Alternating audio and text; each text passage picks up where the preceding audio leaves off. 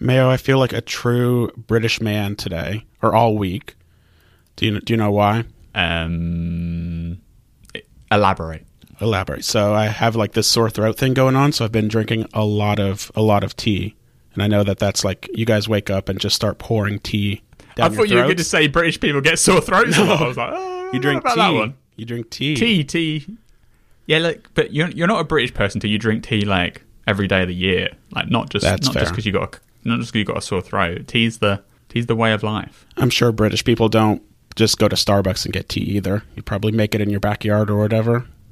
I think a lot of people do get it at like shops and stuff.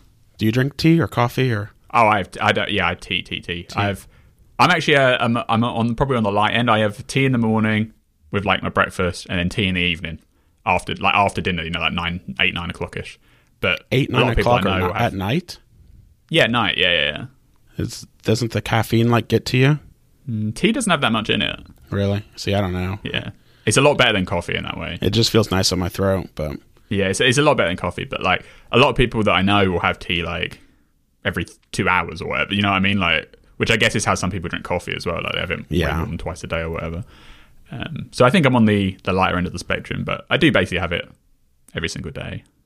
and for that reason, we were saying before we started recording that this might be a little bit of a a mayo heavy episode, so my voice doesn't Yeah, completely let, die. let Chance rest his croaky throat.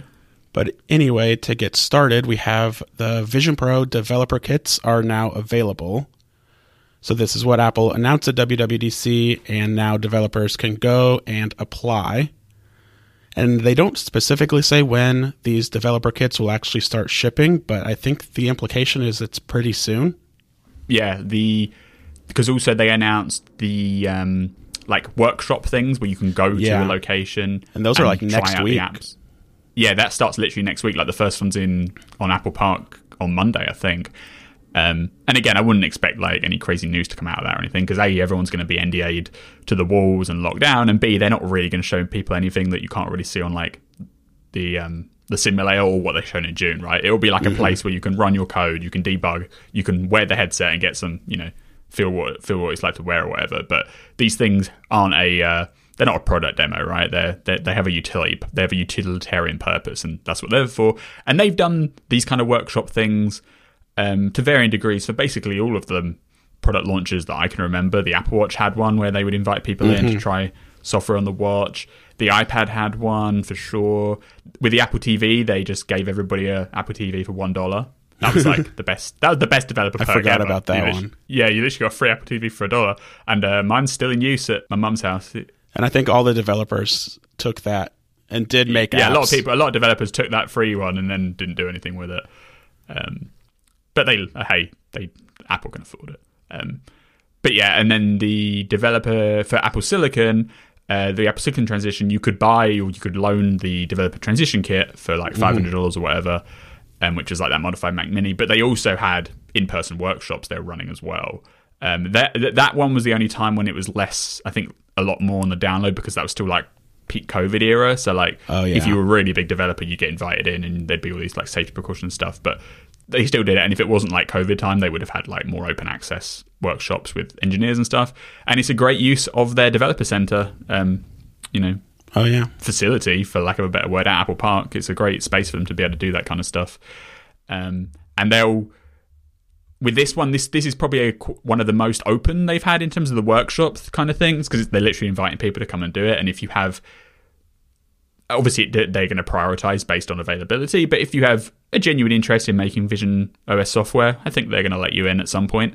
It's not a exclusive club kind of thing. It's not like if you're a you know got an, got a brand relationship with the App Store that they're another everyone else is shut out. I think they're pretty open to indies and normal people. They just go uh, like indies and bigger companies, but they will obviously just you know do the initial rounds of checks to make sure you're actually not just wasting their time.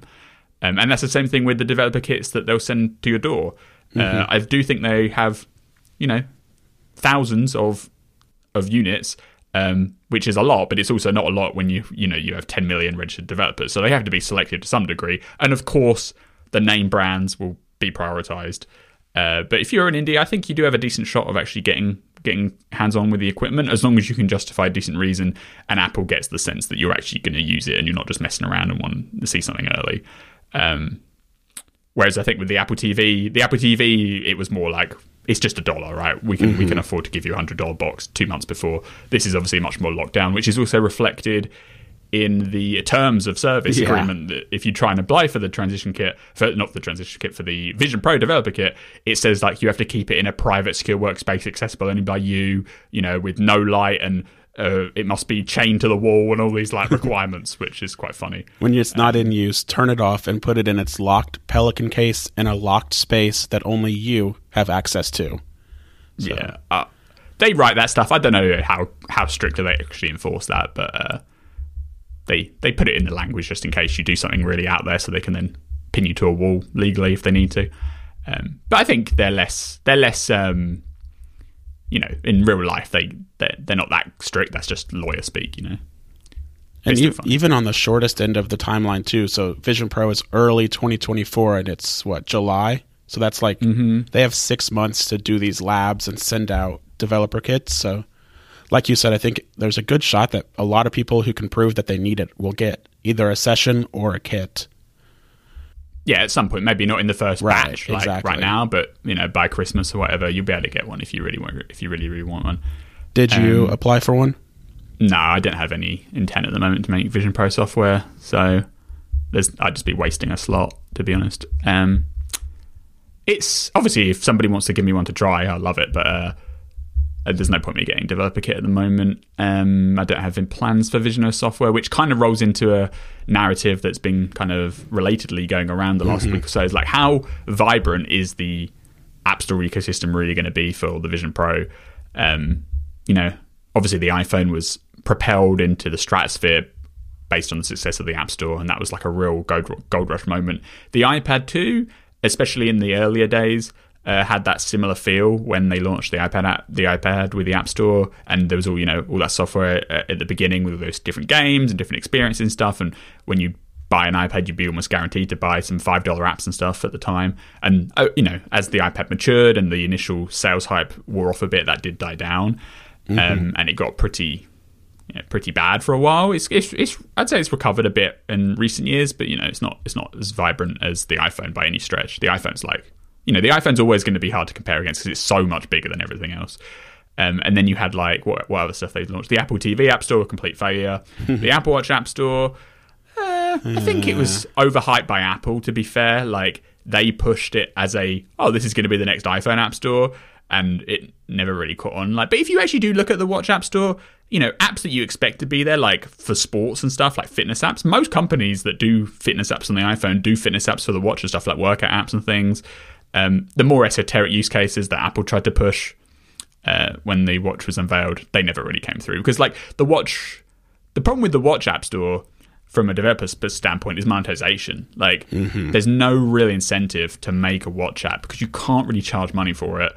Um, so it, it's always just like an accessory to the phone app. Um, and most people don't use the apps very much in general. So you have to spend all that development time when a lot of time you're never actually going to, you know, enjoy it. But if you look at like music apps and podcast apps and workout apps, like the main use case of the watch, they're all supported by apps. So I don't think it's like as dire as some people say, but it's obviously it's just a different. It's the platform itself does not um, invite a lot of third party contributions. I would say. Well, remember know, when maybe- Apple had to disclose the number of monthly active App Store users for in Europe, and the hmm. Watch OS and it was, like, less than a million. under a million. Yeah, yeah. then and the iPhone was over 100 million. Yep. Yeah. It's just like the, the scales are, are, are insane. Apparently, according to these numbers, the tvOS has above 1 million and Watch OS is under a million, which I don't know about that, but Yeah, I'm not sure. Not quite sure. Like, I feel like the watch is way more popular than the TV. It depends how they count, like user of the App Store on the, on the device. I don't know. Um, because like the the TV, the Apple TV is more prone to like auto updating, and so I guess everybody who does get an Apple TV has to go to the App Store to download like Netflix or whatever. So like maybe there's like some inflation there, and then if you like took out that kind of thing, it would fall off a cliff. But anyway, my point is where does the Vision Pro land on that spectrum? Is it mm-hmm. like the Apple TV App Store, the the Watch App Store, or is it like the iPhone App Store? And I think it's probably going to be closer to the Apple TV App Store in that the sense that things that really make sense for augmented reality, virtual reality environments will probably show up on the Vision Pro platform relatively soon, just like you know all the video streaming apps turned up in the tvOS. But anything beyond that, and in terms of like a burgeoning, you know, wide vitality to an ecosystem, is probably not going to happen. Not because it's not a platform that invites it, because it's way more. Um, it's way more uh, the propensity to make third-party experiences is way closer to an iPhone than it is to the Apple Watch for the Vision Pro. The issue with the Vision Pro is market size, and it's just going to be so small. Like the return on investment is going to be so hard for most people to argue for. Uh, just because of the amount, it's a three and a half grand thing. They're only going to Apple's, you know, signaled via production room and stuff. They're only going to sell like three hundred thousand tops uh, in in one year. Like that just isn't enough to sustain ecosystems of, of app development. When also the other layer here is the app development process is way more complicated for the Vision Pro to do it properly than it is to make like an iPad app when you already had an iPhone app because you know the it's a two D you on a, from going from iPhone to iPad it's just an expansion of a two D canvas right? If you're doing Vision Pro stuff and doing it properly there's way more complexity in terms of 3D modeling and animation and dynamic interaction uh, that just makes it way a much higher barrier in terms of resource in terms of time in terms of cost. So I don't think it's really going to play out. Um, that well. It, you know, in the long term future of, Vision OS, it probably will be pretty good, but the Vision Pro isn't going to be it. I think I think like the watch, the first generation of Vision Pro uh, will be a mostly first party experience device. What do you think about Vision Pro apps in terms of like pricing? Because that's another narrative I've seen for people who are trying to convince developers to consider making apps is that maybe Whereas like the iPhone drove down the general price of software, then kind of pivoted to subscriptions. There's a world in which, you know, with like you said, the more complex development process for Vision Pro that we go back to higher priced software that doesn't like need to sell us stuff. And, or just higher price subscriptions. Yeah, it's it's all going to be subscription based. I think that's Yeah. the only like logistical thing that makes sense these days for companies. Um, and Apple also gives you a discount as a developer if you do subscriptions, right? Because after the first year, it, it halves to fifteen percent commission, which you can't get. Like you, if you if you only have a paid upfront app, it doesn't matter how many you sell, you're still paying thirty percent commission all the time. So they incentivize subscriptions as well. Um, and if you have a more complicated app for Vision Pro, then you can make your money back on a subscription that's maybe slightly more expensive. I think what's mostly going to happen though is Vision Pro software will be like it won't be an additional purchase. They'll just roll it into the subscription you have for your other platforms. Really, you think so? Uh, Yeah, like I, I it's it's really hard. Like maybe if you're in like one of those specific enterprise environments they were showing you, like when they had that machine in that 3D, you know, like that 3D Yeah. recreation of that like factory machine. Like there's obviously a case where you could sell like a separate thing, but like let's say you're Disney Plus, right? And you know, Disney Plus is going to be on Vision Pro on day one, as pledged at June. But what they mean by that is just like the iPad app with some minor mm-hmm. modifications, maybe with some ornaments around the side for some prettier toolbars and stuff. But then I don't think that like they can do that, and there we go. They you know they satisfied their agreement with Apple or whatever, but they're not going to charge you extra for it. And I, then the next barrier up to charge you extra is to make these like super immersive 3D, you know, augmented reality experiences. And that bar, I just don't think they're going to get to because the market's too small. So that's why I think it will probably land in most apps that do come on Vision Pro. Will just be like, oh, you get, you know, you pay your ten dollar a month subscription to use this app on the phone and the mm-hmm. Mac. Well, now you can do it on Vision Pro as well. That's how I kind of see it going as a function of the market that is the Vision Pro. You know, when there's cheaper Vision Pro hardware and time, and they sell and they're selling millions a year, then the the market dynamics change, and you can you know you can go more down, you can go different places and stuff. One thing I assume Apple will really lean into is that you can just run iPad apps on Vision Pro. So Yep. whenever it launches, they can say we have X number of million apps available. When in reality, only a tiny percentage of that will actually be optimized for for Vision Pro and Vision OS. But I mean, that's what, like you said, that's what's going to let Disney Plus probably be there on day one. Although, and then Bloomberg, Mark Gurman in his newsletter, didn't he say Netflix isn't exploring, is not exploring like anything to do with Vision Pro right now? I think he said they're going to do the iPad. Did he? Let the Okay. iPad app run. Yeah. They, but he, I think his uh, his take was ba- well from what his understanding was was that they aren't investing in Vision Pro specifically. Okay. So they'll you know they'll check they'll make the app work in terms of like function with the basics of iPad compatibility, and that's about it. And and and that's and Netflix is a what I would say core experience application for Vision Pro because it's mm-hmm. multimedia, right? It's watching a video on a giant screen. It's not clear to me though if you are in the iPad compatibility mode on Vision OS whether you can even do the thing where you can like maximize the video to a 100 foot wide screen. Like I'm not sure if you have to like have a customized media player for that Yeah. to work or whether the iPad apps will just be able to do that out of the box. That's not I haven't worked that out yet. That'll be a big a big thing to find out too, because the appeal of the multimedia apps is those environments, like watching in the theater, watching on Mount Hood or whatever.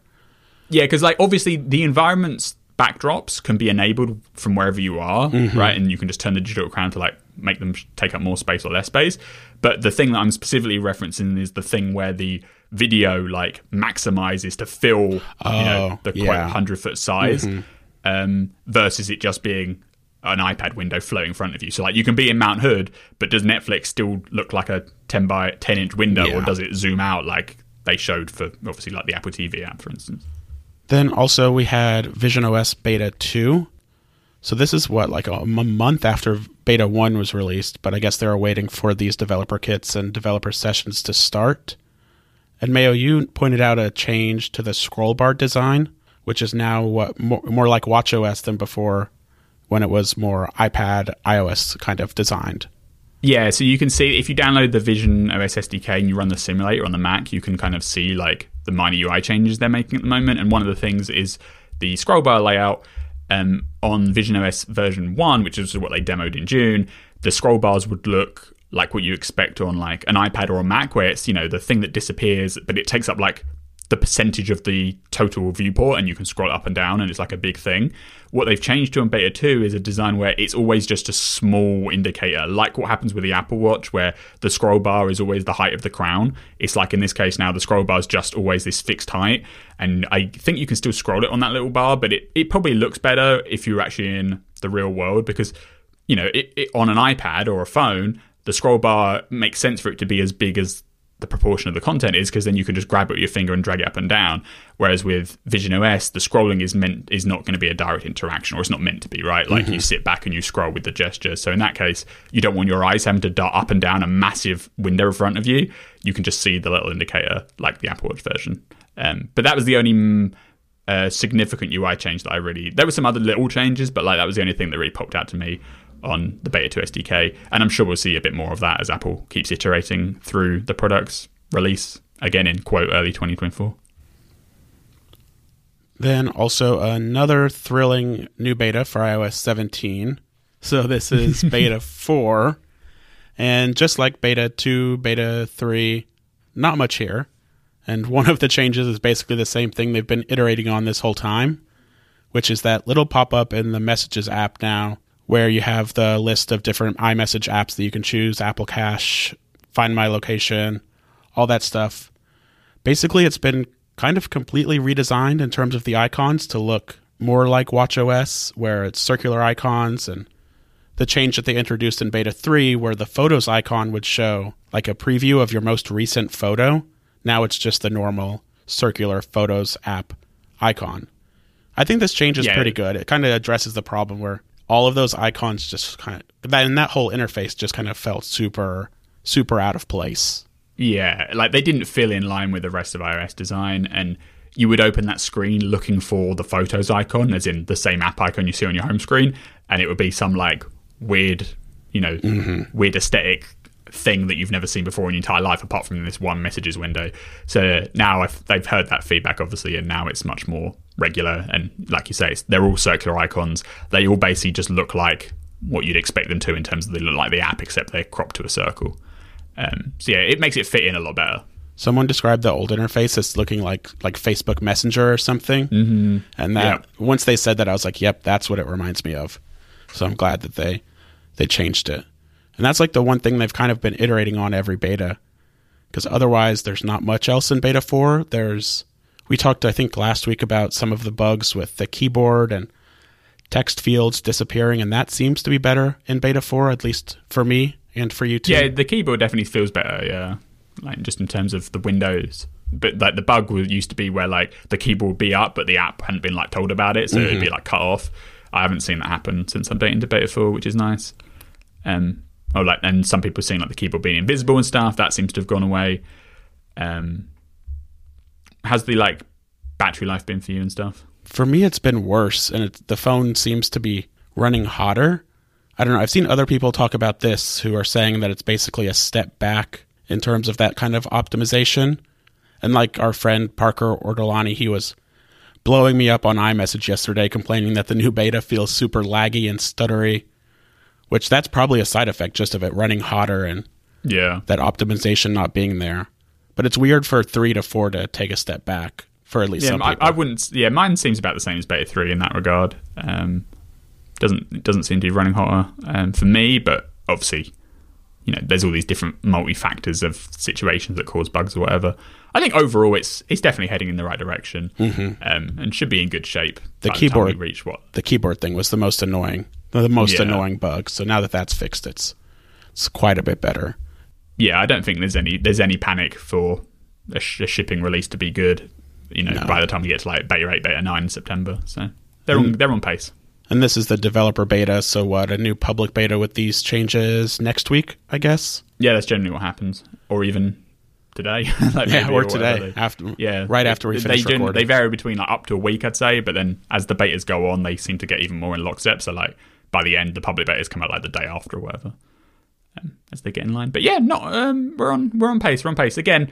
The iOS 17 beta season isn't the most fun one we've ever had because there isn't too much to like check in on in terms of stuff that's constantly changing and re- and being responding to feedback because most stuff is just in a pretty good shape from the beginning. Um, so yeah, we'll, we'll we'll we'll ride it out, but. I, I like it's less interesting from us from a conversation perspective, Yeah. but in terms of Apple's product strategy, it's you know you can't complain. It's it's a good thing that there's some there's nothing really controversial that they've done that people are like objecting to. And we made fun of this a couple weeks ago, so we should just say iOS 16.6 finally out of beta and now available.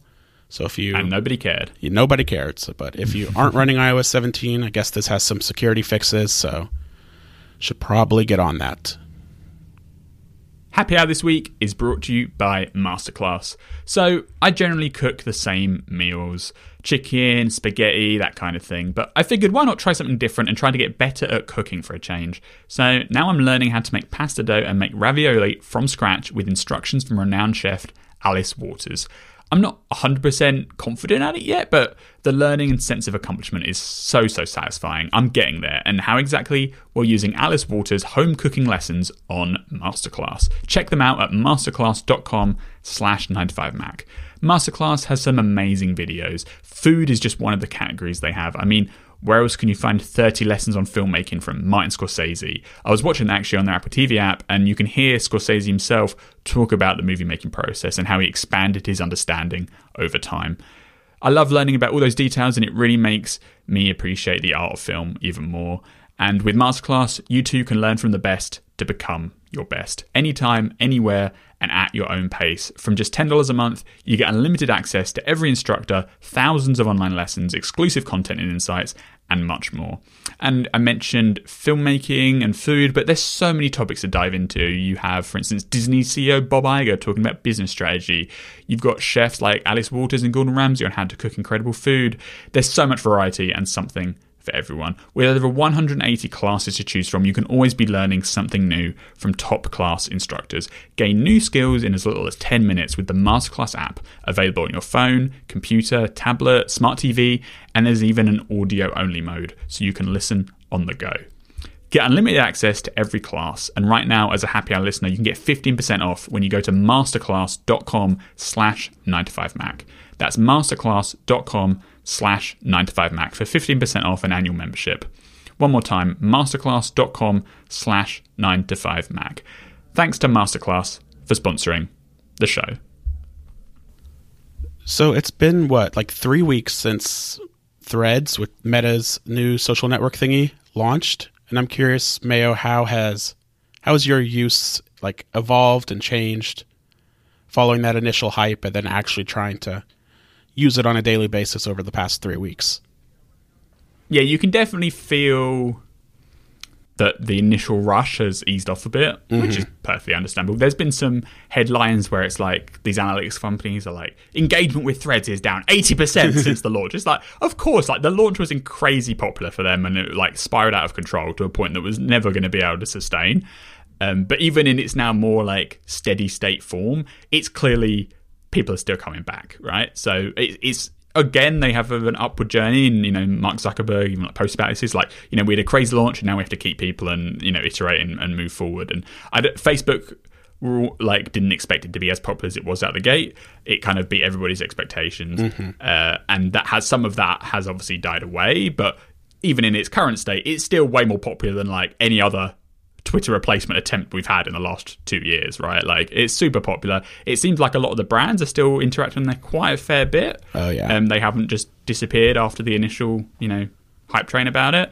So that's a that's a bonus compared to something like Mastodon, right? Um, personally, I'm checking in on it a few times a day or whatever, and you know, interacting and stuff. Um, the following feed they have now added, which is nice. Um, which is one of my biggest feature requests, right? Because the algorithmic feed, where content would change so much when you refresh, like you get a completely different timeline every single time, with plenty of posts from people that I have no interest in whatsoever, or, and even on like you know explicit content and all sorts of random stuff that you weren't that I wasn't had any care for. The following feed is makes it much more sane in terms of like a more like Twitter direct replacement. However, it is pretty buggy, and they've only just started rolling out, so maybe they'll fix it. But like it like always switches back to the feed, and it like messes around, and you know they've got they've got some ways to go. Like they've they, they've quote unquote checked the box, but it obviously needs some refinement. And the way you access the following feed, it's it's a little bit hidden. Like how you can so you can tap on the home button in the bottom, the bottom navigation bar, or t- tap on the the logo at the top of the feed. You know, that's the refresh animation. I think this is probably their way of saying like most people shouldn't or don't need to use the following feed, and the algorithmic feed is best. But they added this following feed kind of for the power users like us. My use has definitely gone down but I think the biggest reason for that is just that there's no way to use it on the web or on your Mac. Because I'll go a whole day of like working on my Mac and then get on my iPhone and say, oh, I haven't checked threads all day. And that's just because I don't want to pick up my iPhone throughout the day and get distracted on threads, then end up on TikTok, then end up doing X, Y, and Z. And the, the lack of a Mac app is something a lot of people have complained about, especially when theoretically Meta could have just let us run the iPhone version of Threads on the Mac, assuming you have an Apple Silicon Mac. But in a response on Threads this week, one of the engineers kind of talked about how they tried this and it was super buggy and that they could have worked to fix it, but it just wasn't worth their time when they had more important things to do for the iPhone experience. And I guess that makes sense, and I understand why a company like Meta has to have a higher standard for that than other developers who have more forgiving power users who will just accept the buggy app as it is just to have something on the Mac. But the last thing Meta wants is for every Threads user to see that, oh, there's a Mac app now, let me go download it, and then to be frustrated with the experience and just end up back on twitter.com or in the Twitter app on their Mac.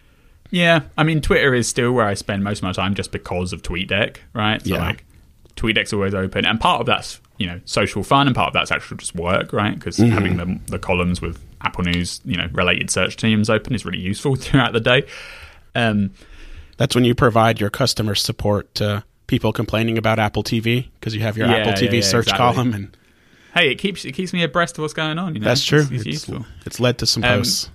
It has led to some posts. Yeah, the so yeah, like as long as it never has a Mac app, you'll never be able to do that. And I don't, but I don't think they're even aiming for that kind of thing. Like a TweetDeck version No. for Threads isn't really like the same deal. They're they're just far less interested in the real time news aspect, right? Um, which is fine, and people enjoy it, but it's never fully going to replace Twitter for me in that way. Adam Mosseri did say this week that there's a web version that's already in the works, which that'd be a good compromise, especially with on macOS Sonoma, how you can save websites to your dock and make them act like a dedicated app on your Mac. That would be a good compromise, but like, he didn't really share a timetable on that. And you have to assume it's pretty far down their list of priorities. Well, let me ask you, right? Because how much are you looking at Threads compared to Instagram? Because Instagram's the same deal with no Mac app, and you know it has technically has a website, but it's not really the same thing. Well, right now, I'd say I'm looking at threads a little bit more than Instagram just because I feel like people are posting more on threads. Like when someone posts something to their feed on Instagram, there's like a higher bar for that, you know? Like hmm. the Instagram posts are usually like super well crafted and they're not just running like right off the top of your head thoughts. So usually it's like opening Instagram and maybe watching a few stories, but then right to threads to to read what other people are saying because the text based aspect of it is what I prefer compared to compared to Instagram and compared to stories. Yeah, it's definitely more stream of consciousness, right? Whereas Instagram's more people take their time over it or whatever and try and make themselves look in their best light and you know set up pictures or whatever. Um, whereas Threads, you're more likely just to like wake up and post something random and move on, right? Yeah. That's just that, which is like the the fun part of Twitter as Yeah, well, exactly. right? So it's kind of nice that some of that DNA has been brought across. Um, so yeah, I think it's doing okay. Like obviously, it's got a ways to go, uh, but in terms of Twitter alternatives, it's definitely posing a strong threat. Has threads is threads making you consider setting up like an actual Instagram account? Not yet. Not yet. Okay. Don't really see the need. Uh, I don't really want to go too in depth on this, but we should acknowledge that Twitter is no longer a thing. It's now it's now X. So from henceforth, we will refer. Yeah, Threads officially killed Twitter. yeah. Th- when you published that, that you published the story about that, and you your headline was like Elon Musk announces death of, of Twitter or whatever, and I saw the headline out of the corner of my eye because you posted it before I was awake. So I was like half asleep, saw it on my phone, and I read it as Elon Musk announces death. And I was like, wait, what? What's happening? And I was like, oh, it's like, oh, Twitter's dead. And it's now The death of the X. Twitter bird, indeed. Yeah, I did like my um my Threads post where I was like, if Twitter is your girlfriend, then oh wait, Yeah. if Threads is your girlfriend, then Twitter is your ex. I, I, That was very good. That was very good. I mean, the the name change of Twitter is just like Elon being Elon being Elon in the in the in the most way possible. It's like I love how he's I love how like a couple of weeks ago it's like we have no more money to spend on frivolous activities. We have to focus on the core business. And then two weeks later, it's like, well, we can't afford to rebrand the entire company with a brand new logo and get, throw away all the goodwill of and recognition of the Twitter the Twitter bird logo. My theory um, on this is that so he started he's mentioned like his idea of making Twitter a super app or whatever with payments and mm-hmm. video and podcasts and all of that.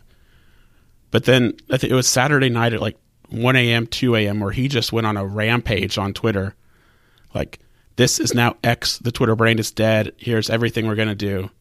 My theory on it is that he was probably under the influence of something, which he's been known to do. Is that under the influence and tweet. And I'm thinking that might that might be what led to this kind of chaotic transition from Twitter to X. The uh, the limited series, um, presumably being written right now, Yeah. is getting some juicy juicy episodes. Let's put it that way.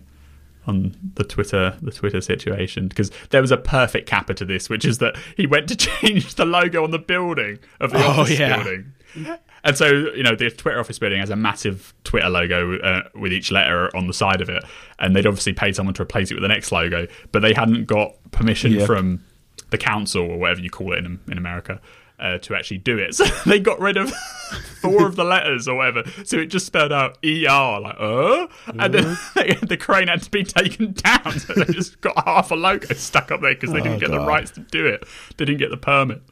There was also someone who was like said the Twitter employees had to they were frantically like cleaning out the office trying to get rid of anything that acknowledged Twitter because Elon was on such a rampage about Twitter being dead. So they're like throwing signs out the window into the dumpsters and And yet the actual app icon still is the Twitter logo. So yep. like, I saw yesterday. so I think bizarre. Android is gonna change soon, but I guess they haven't said anything about iOS. It's, it's very bizarre. I mean, the X transition is like it, literally meaningless until they actually add features that wasn't Twitter. You know, like just changing Yeah. the logo means absolutely nothing. So I guess we'll wait and see what the next crazy, uh, crazy bender Musk goes on. And I assume on the Mac it'll always be Twitter for Mac, the dedicated app, just because Twitter for Mac hasn't been updated in like ten years and doesn't support. Yeah, that might anything. just actually die. yeah, that'll yeah, that's true. So next, Mayo, there's some bad news about what's happening in the UK when it comes to end-to-end encryption. So what you your government is trying to pass the what is online safety bill or something.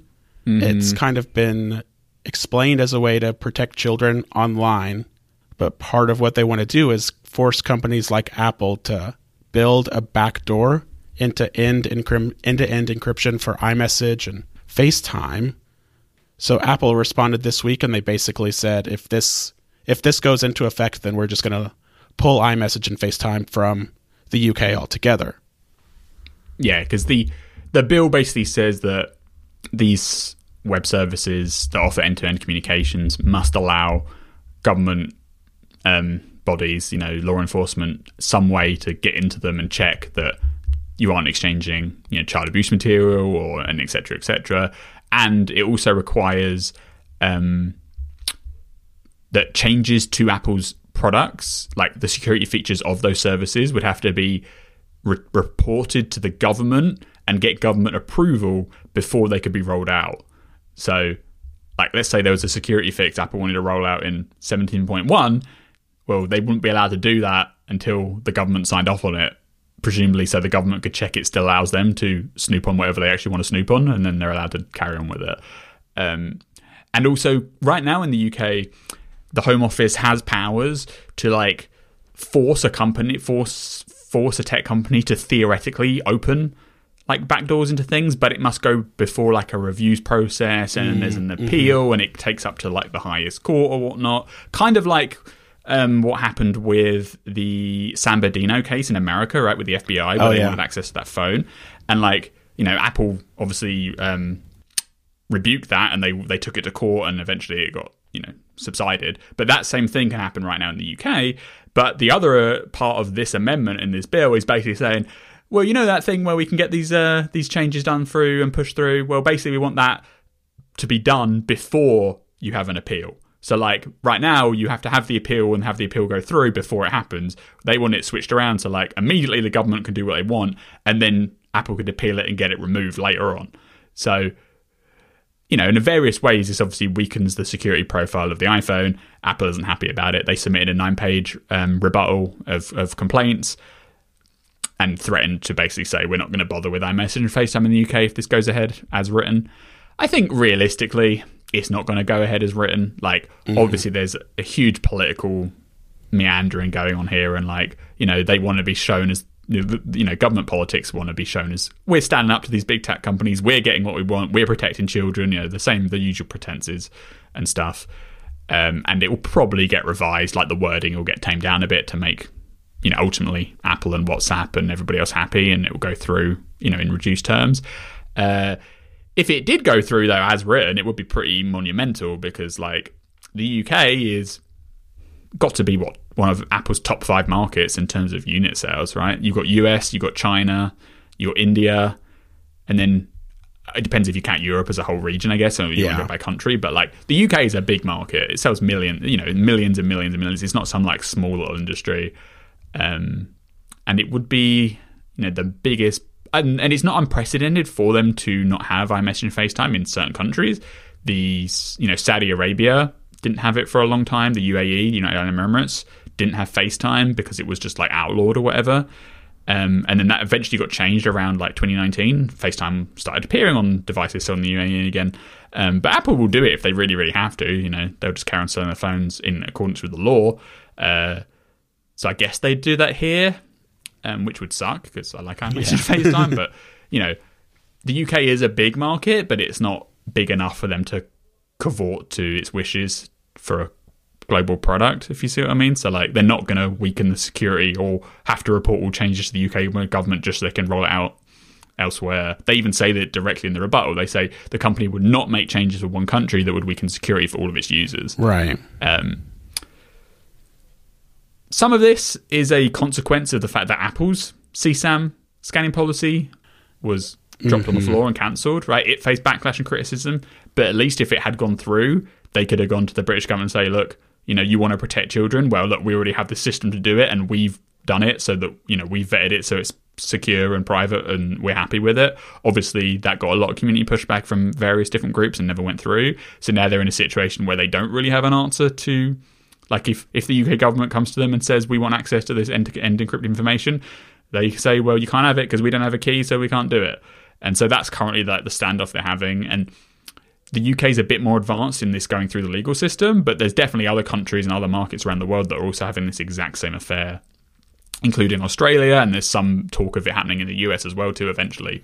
Uh, Whatever happens in the UK, whether Apple pulls out or whether they, however successful the UK government is with this, is what's going to set the precedent for things that will also happen in the US and other places around the world. yeah, Apple almost has to take the hardest line possible and be like, look, we're just going to leave the country if you do this, or at least you know re- remove those services from the country. Because if they were like um, amenable to it in some way, then it would just let every other country do the exact same thing and they get steamrolled. Uh, and again, even in China, right, like the authoritarian state, Apple says it does not give China a key to the information. The end-to-end encrypted material for iMessage is stored on servers that are geographically located inside China, but the key to un- to decrypt it is not given to the Chinese government. So and so that's on and that's on obviously non end-to-end encrypted information. End-to-end it's just like iCloud backups before, right? Like the iCloud backups were stored on servers inside of China um, using encryption keys that Apple possesses, not the Chinese government. According to Apple, some people dispute that, but that is the official line. And then end-to-end encrypted content can't be unlocked by anybody, like because there is no key, right? And as of right now, the iCloud Advanced Data Protection feature is still available in China. Pretty impressively, right? Like, yeah. you if you know if you're a Chinese citizen, you can have basically fully end-to-end encrypt your entire communication with- with iCloud across almost every single service. And even in China, you know the most authoritarian, in, invasive spying state in the world, in the in the whole world, right now, Apple has been able to say, "Look, we are offering this feature, and you can't do anything about it."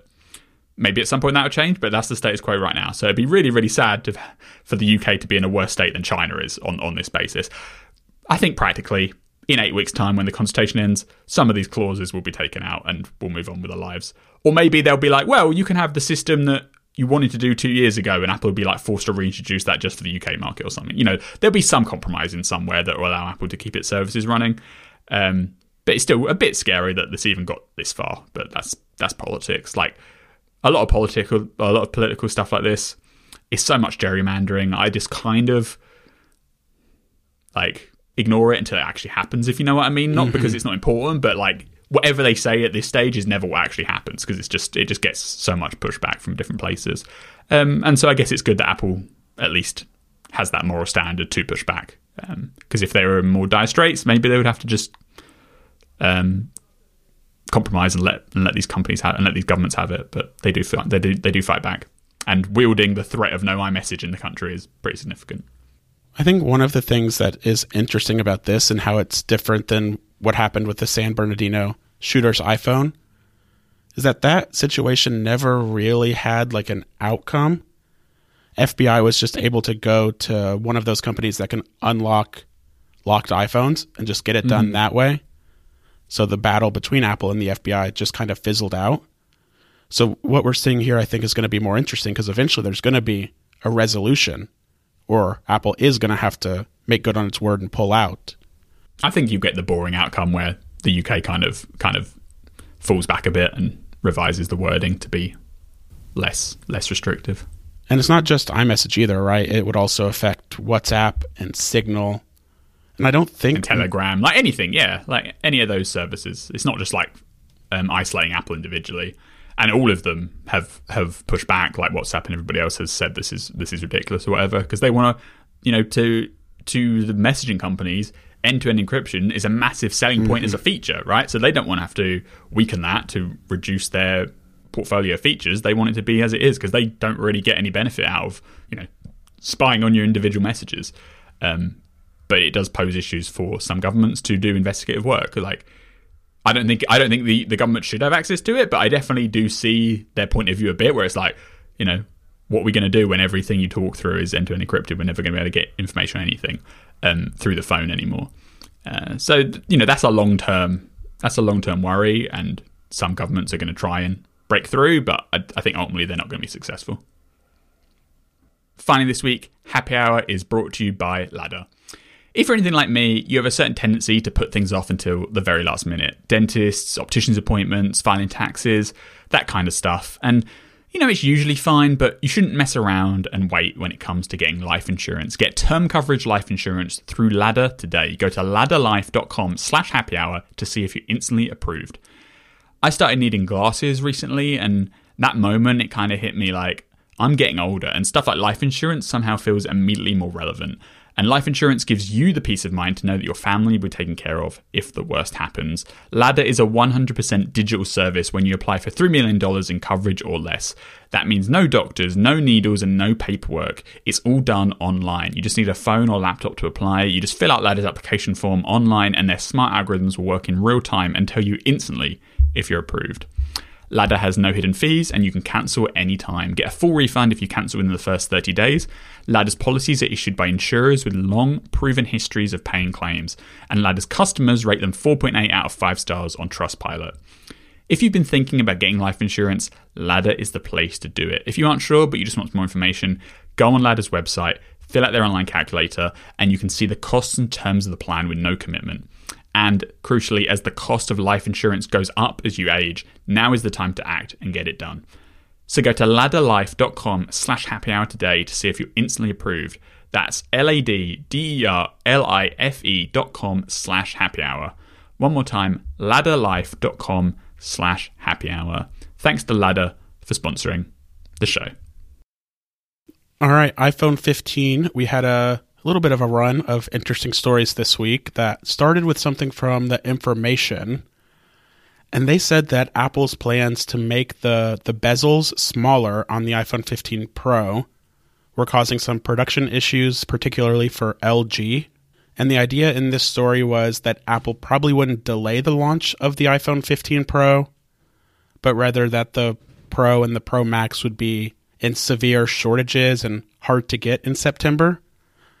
So this story came out and kind of set that narrative. But then, what, the next day, Bloomberg published their own story saying that they think the iPhone 15 Pro and Pro Max will be more expensive, but that the production issues affecting LG's displays have been resolved and everything is on track for a normal release in September. Which also, um, reliable display analyst Ross Young agreed Oh, with, yeah. that LG did have difficulties originally and they were running behind the Samsung production because the iPhone 15 Pro displays will be produced by LG and Samsung. Um, but that issue has been basically resolved as of a couple of weeks ago, and so you know it's only, they're only one or two weeks behind where they need to be. So by September October, it should be in decent order. the information supply or the information's timeline, I guess, was just slightly off to make it seem like more of a bigger deal than it actually is.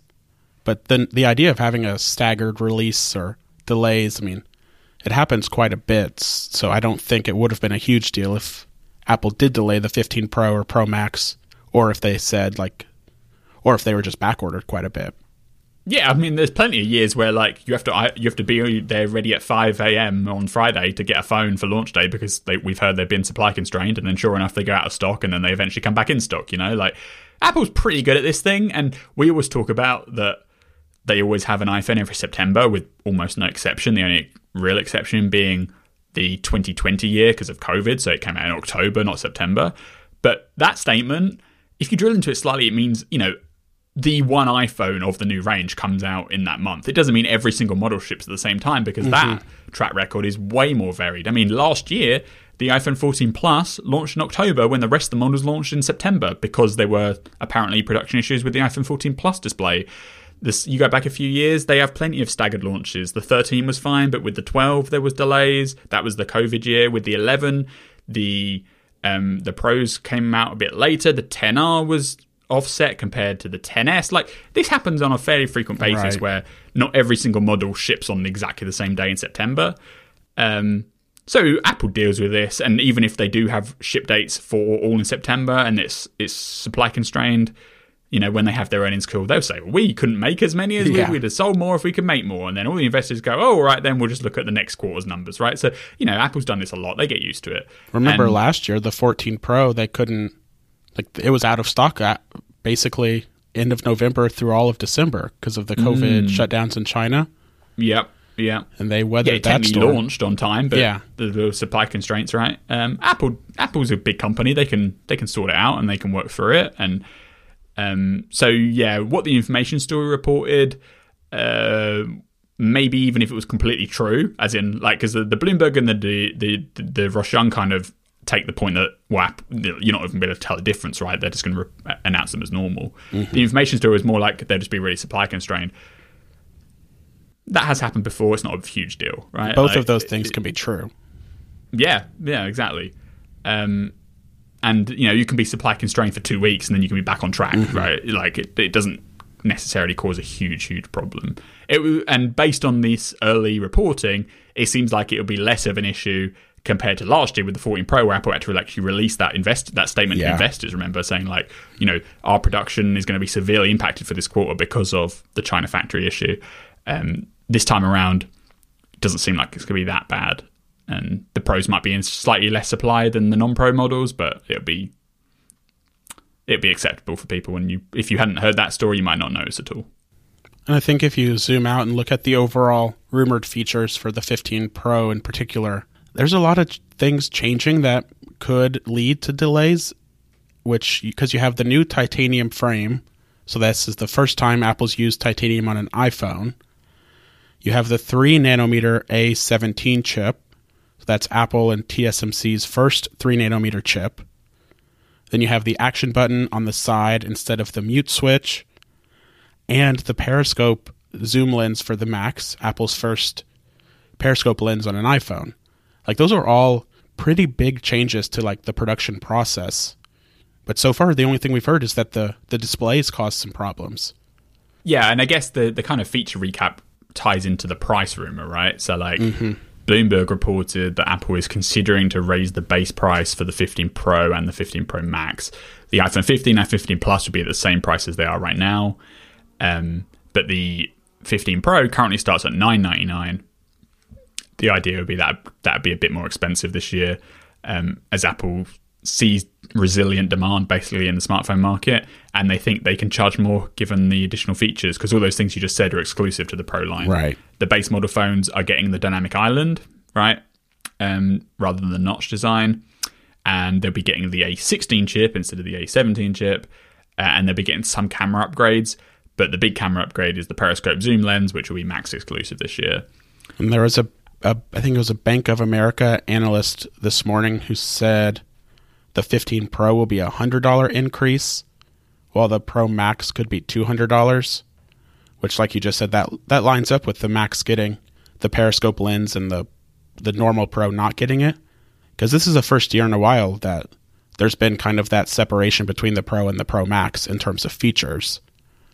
That two hundred dollars more though is a lot. Like It, that is significant price increase. It depends, I guess, too, on where exactly those price increases are applied. Because the iPhone's already been getting a lot more expensive in other countries that aren't the United States. But the uh, prices in the United States have stayed, stayed the same for so long. The, the US iPhone prices are due for an upgrade. Well, a lot of the international pricing was because of like poor currency exchange, right? So like British British Apple products are way more expensive than they used to be, but that's because the currency got the currency conversion Right, way yeah. worse. Uh, I don't know, like obviously I don't like the idea of having to pay more for, for the iPhone, but Apple wouldn't do it if they didn't think people were going to buy it at those prices, right? They clearly see strong demand for the Pro models. The Pro and Pro Max take up a bigger percentage of overall iPhone sales every single generation. And in a quarterly earnings call in February, um, Tim Cook basically said that customers are willing to splash out to get the best iPhone they can. Uh, quote, I think people are willing to really stretch to get the best they can afford in that category. Uh, and so that was perhaps an early indicator that the iPhone price was going to increase even more. And we keep hearing these things about like the idea of like the iPhone Ultra kind of concept, right? Yeah. It's not out of the question. They could call the Max an Ultra this year Yeah. right? Like it's just a brand name, then they could suddenly justify the price increase even more by just being like, "Well, it's an Ultra now, and it has a exclusive camera features. Here you go, uh, pay more for it." I think hundred dollars is palatable to a lot of people. The two hundred dollar increase for the Max floated by that Barclays analyst feels a little too extreme to my ears, uh, but Apple's the one with all the data, right? I wouldn't take the Barclays numbers though as particularly concrete because No. at this point everybody's just kind of guessing. The only people that really know are the executive team inside Apple Park. So, um, but a price increase. Look, inflation's a real thing, right? Everything goes up in price over time. Um, and the iPhone top end price has stayed relatively constant for a while. So, you know, they probably are about due to increase the prices a bit. whether that's fifty dollars, hundred dollars, or two hundred dollars, where like the differences come in, right, in terms of what you feel in your pocket. Um, obviously, Apple likes pushing all these two-year, you know, pay over time monthly installment Yeah, plan things, which thing. to, yeah, which help to ease off the the overall price a bit and spread it out over a longer time. I would, if you wanted me to bet, I'd be like, yeah, okay, based on what Cook said earlier this year, based on the fact that the demand seems to be holding up, uh, they probably are going to increase the price a bit. I probably wouldn't expect them to go two hundred dollars more on the Max. Like I think hundred dollars on both Pro models would probably be about right.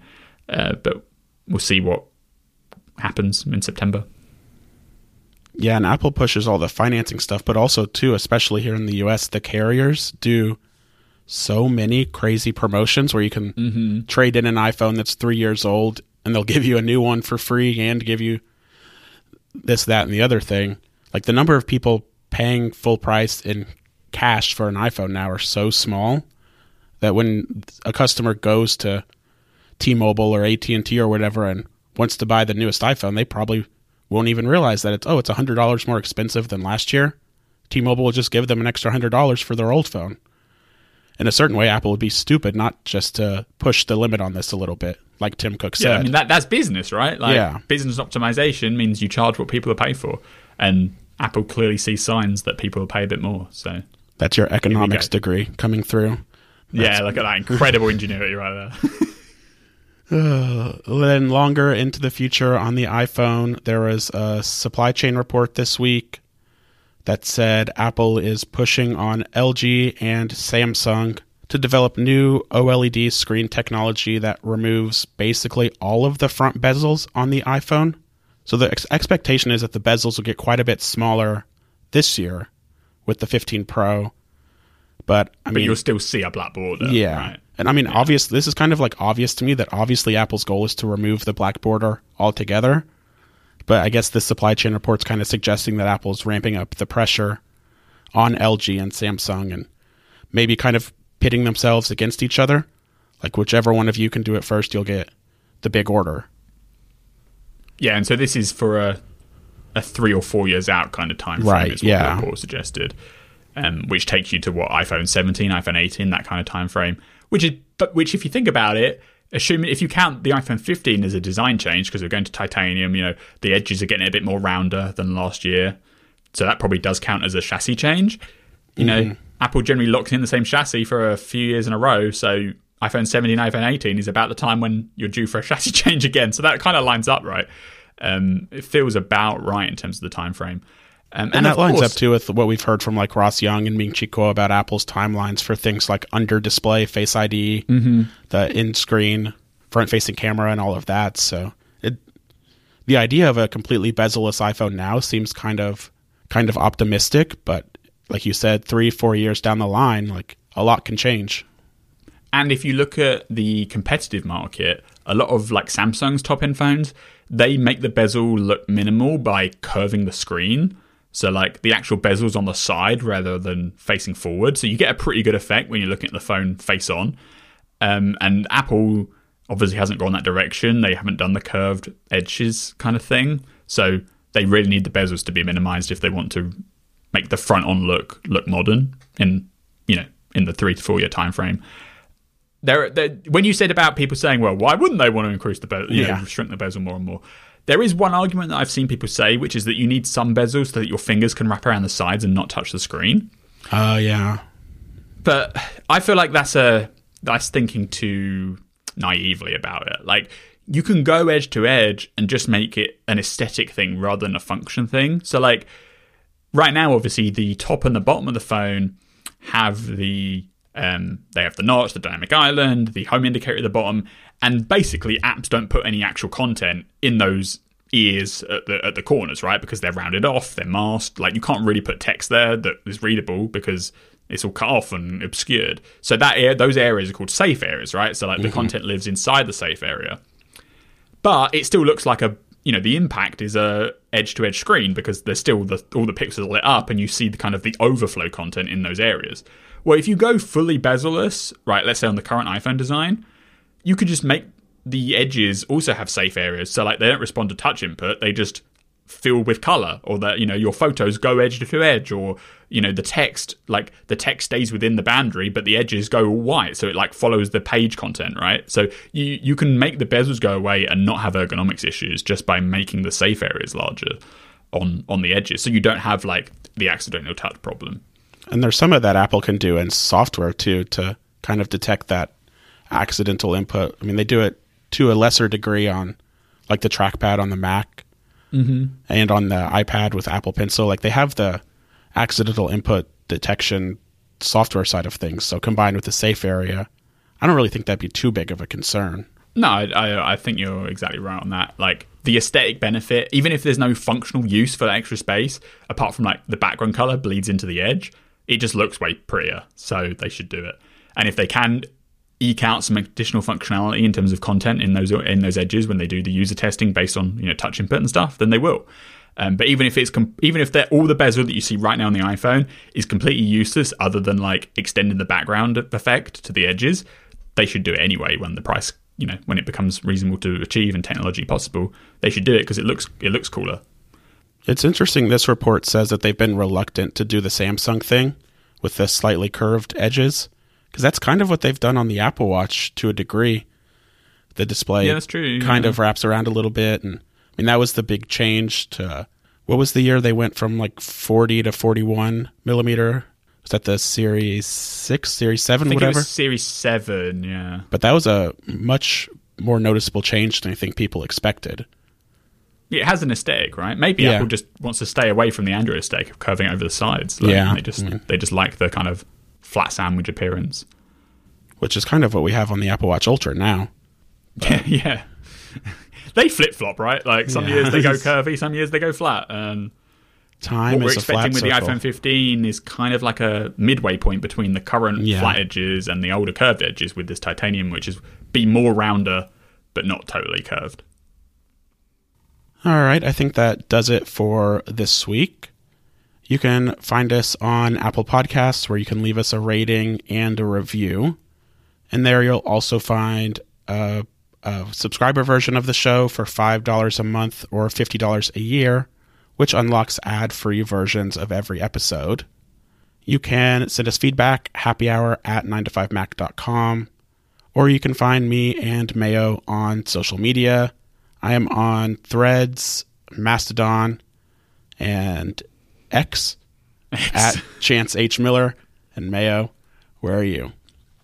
At BZA Mayo in basically all those same places. All right. Thanks, Mayo. See you next week. No bye bye. Nice. No bye bye. I like the bye bye. bye. bye.